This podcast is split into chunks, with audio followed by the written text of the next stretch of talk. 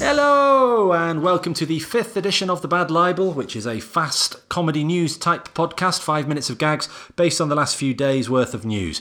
The writing team, in no particular order, other than that of reverse brilliance, it's Alan Finnegan, Stephen Cookson, Rob Thomas, Kevin Moore, Nicola Houghton, John Reynolds, Joe Popperwell, Paul Savage, Pete Hawkins, Martin Cowles, Mark Williams, Ian McDonald, Russ Bravo, and Simon Butterworth. If you want to write for The Bad Libel, get in touch with me, Rob, via the website www.robbt.co.uk. So today's sound effect theme is Do It Yourself. And first up, general news. So, NASA have ended their 12 month Mars simulation, where they all spent a year encased in a black wrapper, getting smaller each month, yet becoming increasingly expensive. Uh, Primark, however, has had a fall in sales, which they have blamed on the unseasonably warm weather. Apparently, all the children in the factories wanted to go out and play in the sunshine. A Filipino fisherman has revealed a £75 pearl he had kept hidden for over a decade.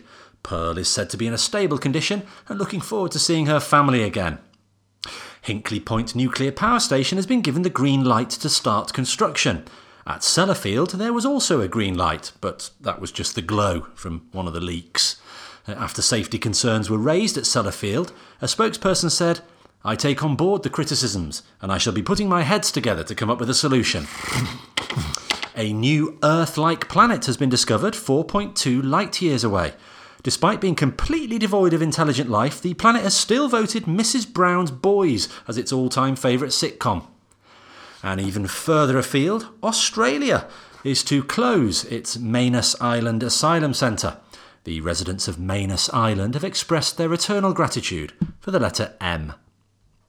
And finally, for this section, a couple who spent £70,000 cloning their dead dog have complained after receiving back an identical dead dog.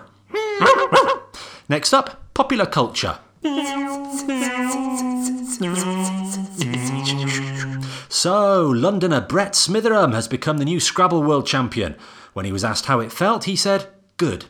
A man of very few words. Uh, although apparently he did celebrate with a night on the tiles. Brett's childhood friend said that Brett had been good at Scrabble from the word go. Yeah. Uh huh. Yeah. And in music, rapper DMX has had his 15th child. When asked if he was actually aiming for a certain number, DMX said, Don't you know Roman numerals? Yeah. Check me out. Look at this.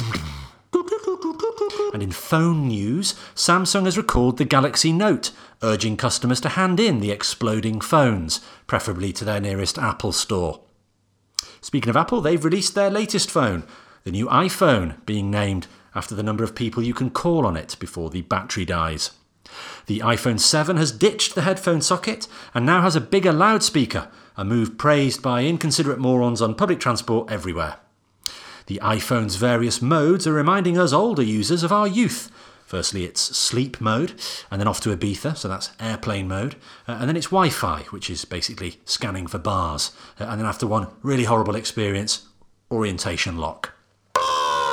The Great British Bake Off returns to our screens, making viewers across the country think that is a lot of washing up. Mary Berry has told Good Housekeeping magazine that homes should not have deep fat fryers, which we completely agree with. It's, it's much quicker to just pop out to the chippy.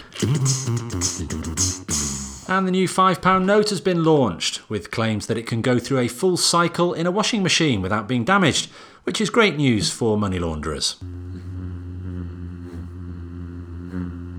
A stag has collided with a competitor during the Dublin City Triathlon. Upon impact, the stag shouted, Lads on tour! Ooh, ooh," before running off to join his mates. The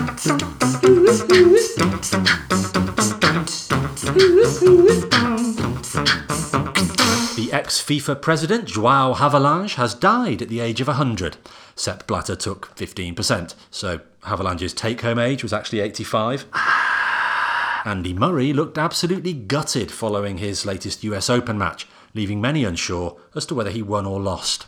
And now, politics.